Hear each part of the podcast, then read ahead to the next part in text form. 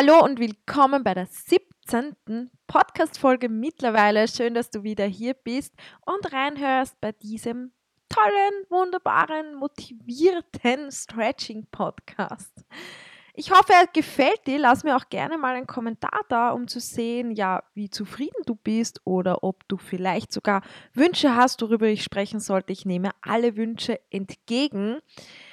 Ähm, ja, und heute möchte ich ein Thema angehen, wo ich immer wieder Fragen erhalte, beziehungsweise immer wieder Kommentare unter meinen Bildern, wenn ich outdoor einen Spagat irgendwo mache, auf irgendwelchen crazy Orten oder mich halt irgendwo bei einem, ja, auf einer Brücke verbiege oder auf einem Baum hänge oder was auch immer.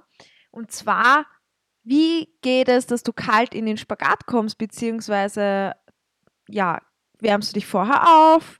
Wie geht das? Was ist mit Kaltdehnen, kalter Flexibilität und so weiter? Und heute möchte ich einfach mal rund um das Thema kalte Flexibilität bzw. einen kalten Spagat ja, mit euch sprechen und euch genau erklären, warum das bei mir möglich ist, beziehungsweise was auch dahinter steckt.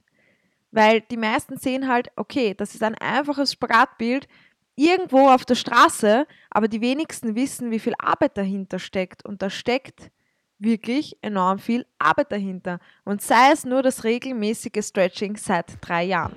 Hallo und willkommen beim Stretching Podcast. Der Podcast zum Thema Stretching und Flexibility Trainings für alle Tänzer im deutschsprachigen Bereich. Hol dir hier noch mehr Tipps und jede Menge Motivation für dein Stretching. Mein Name ist Stefanie Iser. Ich bin die Gründerin von Caesars Stretching, dem ersten deutschen Online-Stretching-Programm speziell für Pole Dancer und Aerialisten.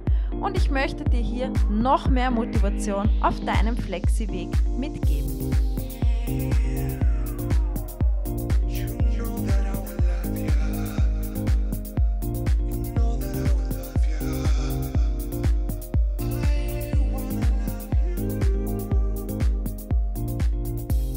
Kaltes Dehnen bzw. ein kalter Spagat, wann ist es möglich?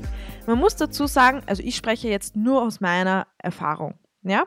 Ich sage euch jetzt einfach, wie das so bei mir ist und wie meine Meinung dazu ist. Man muss dazu sagen, dass ich bereits einen Oversplit mache in der passiven Dehnung ähm, mit vier bis fünf Yoga-Blöcken, Blöcken, beziehungsweise teilweise sogar einen Sessel unter mein vorderes Bein stellen kann und trotzdem mit meiner Hüfte den Boden berühre. Das heißt, bei mir ist schon enorm viel Flexibilität beim Damenspagat möglich, wenn ich, also im aufgewärmten Zustand, wenn ich wirklich viel aufwärme. Und es ist sogar teilweise schon ein kalter Oversplit möglich. Warum ist denn das möglich? Dahinter steckt viel Arbeit und jahrelanges Stretching, meine Lieben. Und zwar ist das möglich, wenn man zum einen eben schon sehr flexibel ist bezüglich Überspagat und zum anderen sehr viel an seiner aktiven Flexibilität arbeit, arbeitet. ähm, aktive Flexibilität. Was ist das? Kurze Erklärung. Aktive Flexibilität ist jene Übung, die du aus eigener Kraft haltest. Das heißt, du stehst zum Beispiel hebst dein Bein in die Höhe und haltest es dort an der höchsten Stelle so lang wie du kannst am besten. Da baust du enorm viel Kraft auf und da baust du auch enorm viel aktive Flexibilität auf. Ich habe mich in den letzten Jahr bzw. in den letzten zwei Jahren speziell auf meine aktive Flexibilität fokussiert und da geht so, so, so, so, so, so, so viel weiter. Das ist unglaublich. Aktive Flexibilität bzw. aktive Dehnübungen sind zwar enorm anstrengend. Sie rauben einem manchmal den letzten Nerv und manchmal könnte man einfach nur ausrasten, weil es schon so weh tut, beziehungsweise der Muskel dann so schnell erschöpft ist, dass man gar nicht mehr so weit passiv rein dehnen kann. Aber meine Lieben, es zahlt sich aus. Alles, was an Kraft da ist, alles, was du aus eigener Kraft ziehen kannst, das heißt, du stehst, beugst dich vielleicht in die Vorwärtsbeuge nach unten, dein zweites Bein kommt in die Höhe und du hast einen aktiven Split. Wenn du das schaffst, kannst du natürlich locker mit links einen passiven Spagat am Boden machen. Weil wenn du es aus eigener Kraft ziehen kannst, kannst du es natürlich auch mit Widerstand vom Boden. Ist logisch. Und genau das sehen wir auch beim kalten Dehnen. sobald du aktiv viel, viel dehnst und deine aktive Flexibilität verbesserst, das heißt, deine Kraft verbesserst, ähm, hast du keine Probleme mehr kalt, also mit deiner kalten Flexibilität. Du hast dann keine Probleme mehr, auch einmal kalt in den Spagat zu rutschen, weil es deine aktive Flexibilität, dein Bewegungsradius ist so enorm erweitert, dass es deine Flexibilität zulässt, dass du kalt zum Beispiel auch in den Spagat rutschen kannst. Achtung, das ist jetzt sehr, sehr einfach dahingesagt. Dahinter steckt natürlich jahrelange Arbeit, jahrelanges Training und Stretching. Das geht nicht von heute auf morgen. Das heißt nicht, wenn du jetzt aktiv zwei Tage dehnst, dass du am dritten Tag in einem kalten Spagat sitzt. Nein, auf gar keinen Fall. Wir sind da nicht bei, ich bin eine Zauberfee und ich wünsche mir das jetzt und das funktioniert. Wir sind hier gemeinsam zu stretchen, um unsere Flexi-Ziele zu erreichen. Und da muss man verdammt noch einmal etwas dafür tun. Du musst etwas dafür tun, damit du deine Flexi-Träume verwirklichen kannst. Aber es ist möglich mit harter Arbeit, mit konstantem Training, mit etwas Disziplin und Durchhaltevermögen ist das alles möglich. Auch wenn man noch nie etwas vorher getan hat, so wie ich. Ich habe davor noch nie was getan. Wenn du zum ersten Mal hier reinhörst, hör dir bitte meine Story an. Äh, mein Weg zur Flexibilität. Da kannst du dir ein Bild davon machen, wie das eigentlich so bei mir alles angefangen hat. Und nein, ich war noch nie im Ballett, ich war noch nie in der Gymnastik, im Turnverein oder wo auch immer. Das ist alles harte Arbeit. Und es ist möglich. Es ist anstrengend, aber es zahlt sich im Endeffekt aus. Ja, also, was haben wir gelernt? Kalte Flexibilität ähm, verbessert sich, wenn man viel aktiv dehnt. Noch dazu ist es natürlich auch wichtig, viel passiv zu dehnen. Umso besser dein Spagat passiv ist, umso bequemer du passiv in deinem Spagat sitzen kannst, umso besser wird natürlich auch deine kalte Flexibilität. Und da möchte ich auch noch dazu sagen, mittlerweile ist mein Spagat kalt möglich. Das war natürlich nicht immer so. Das hat lang gedauert. Noch vor ja, circa ein, eineinhalb Jahren habe ich nicht einfach so in den Spagat rutschen können. Da habe ich zwar auch schon Outdoor-Bilder gemacht, aber da habe ich entweder davor einfach gleich ein Outdoor-Stretching gemacht und habe dort etwas gedehnt und habe dann, also bin dann in den Spagat gerutscht. Oder ich habe vor jedem Spagatbild äh, mindestens ja, einige Minuten, ich kann jetzt nicht sagen eine genaue Uhrzeit, aber ich sage jetzt mal zwischen drei und fünf Minuten die betroffene Stelle, es war meistens der Hüftbeuger und die Hand Hamstrings, eben für den Spagat, hinteres und vorderes Spagatbein, kurz im Ausfallschritt vorgedehnt. Das heißt, bevor ich einmal ein Foto machen konnte, habe ich mich da fünf Minuten lang hingesetzt und habe einfach mal meine Hüfte darauf vorbereitet, dass da jetzt ein Spagat kommt. Und dann war es möglich. Aber ganz, ganz, ganz wichtig. Es gab dann trotzdem Tage, wo das schwierig war und wo es nicht möglich ist. Und wo ich gemerkt habe, hey, nein, eigentlich habe ich einen Muskelkater, meine Muskeln sind ein bisschen zu, sage ich jetzt einmal. Ähm, ich merke, die sind steif. Das geht heute nicht. Das geht heute nicht kalt. Dann habe ich keinen Spagat gemacht. Dann habe ich halt eine Brücke gemacht, weil die ja ziemlich einfach, sage ich jetzt einmal, bei mir kalt funktioniert. Und bei einer Brücke muss man ja nicht so eng wie möglich zusammengehen, sondern eine Brücke macht man dann einfach bestmöglich im kalten Zustand und pusht sich da nicht irgendwie in die Flexibilität hinein. Und das muss man halt auch immer darauf achten.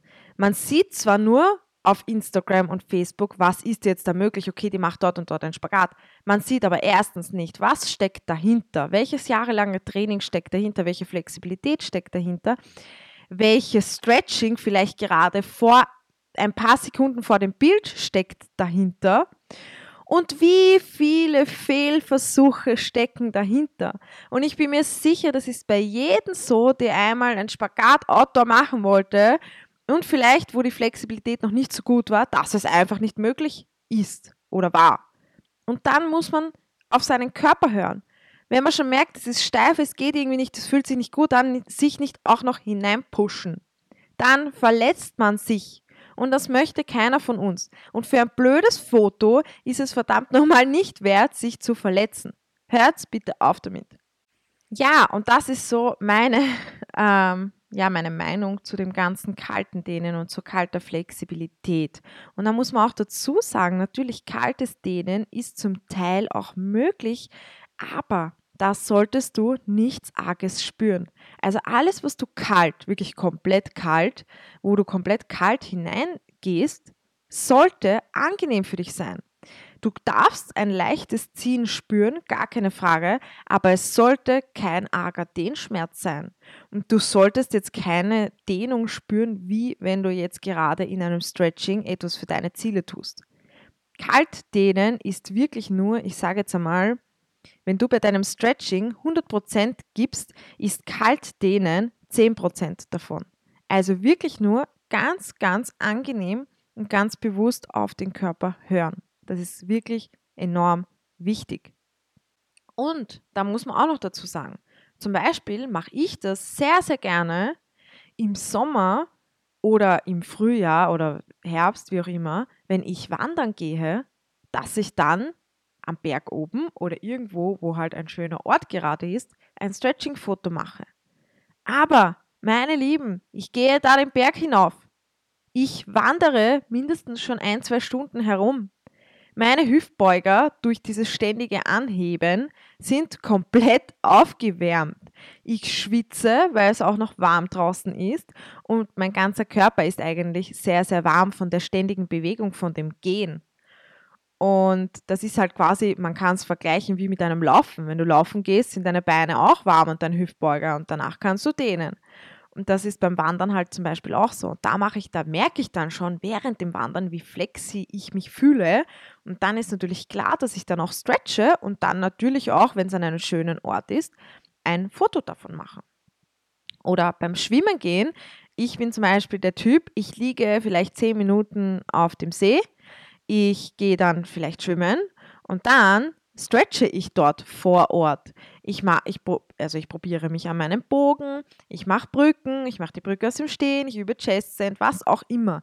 Ich übe, wenn ich dort am See liege und mich bräune, ja, mache ich dort mein Training und mein Stretching. Und natürlich bin ich dann in der Sonne und dadurch, dass ich viel stretche und mich bewege, auch warm. Und da kann man dann natürlich auch ein Foto davon machen oder Videos. Und so läuft das Ganze ab. Also es ist auch nicht immer nur, hey, die ist da jetzt irgendwo und tut einen kalten Spagat, also und macht einen kalten Spagat, sondern dahinter steckt auf jeden Fall zum Beispiel das, dass ich sehr, sehr gerne Outdoor stretche und das natürlich gleich ausnutze. Oder es steckt eben sehr, sehr viel Flexibilität dahinter. Und gerade auf Instagram sind Leute, die stretchen schon seit über zehn Jahren. Ich hatte letztens eine, da habe ich bei den Kommentaren gesehen, dass sie seit zwölf Jahren Yoga macht, regelmäßig, jeden Tag. Naja, zwölf Jahre, Leute, da ist es klar, dass man dann kalt schon seinen Bewegungsradius erreicht hat und schon eine gewisse Flexibilität hat. Ja, und da braucht man auch gar nicht so nacheifern und sagen, ja, die Leute da auf Instagram, die machen überall einen Spagat und ich kann das nicht und was weiß ich. Dann musst du dich halt mal fragen, wie oft tust du was für deine Ziele? Tust du regelmäßig etwas dafür? Stretchst du dafür? Oder jammerst du nur den Leuten hinterher und sagst, ja, die können das überall machen? Weil die Leute sind meistens die, die was ja, täglich oder zumindest in der Woche mehrmals seinen Ziel nachgehen und etwas dafür tun. Und da sind wir wieder dabei. Tu etwas dafür, dann kannst du das auch.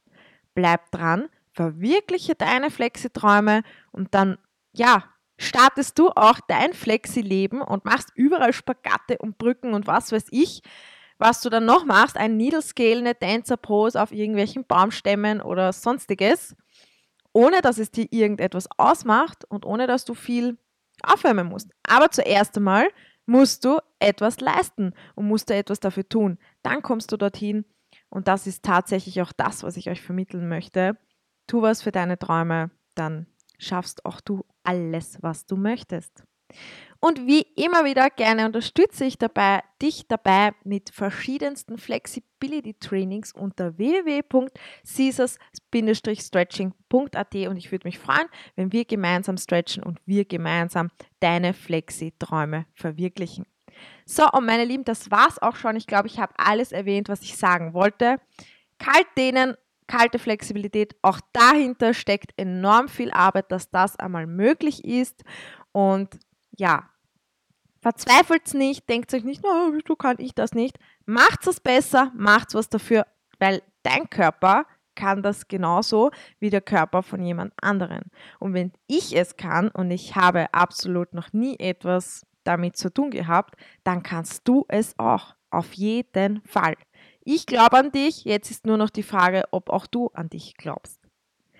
In diesem Sinne, ich wünsche dir noch einen wunderschönen Flexi-Tag, morgen, Abend, was auch immer, wann du den Podcast auch immer hörst. Und ich würde mich natürlich freuen, wenn du diese Folge wieder in deiner Story teilst, mich darauf markierst, weil ich finde es immer ganz, ganz spannend, was du dazu sagst und ja, ob dir der Podcast gefallen hat und ob du ihn überhaupt bis hierher, bis zum Ende, ja, angehört hast. Und dann würde ich sagen, hören wir uns beim nächsten Mal.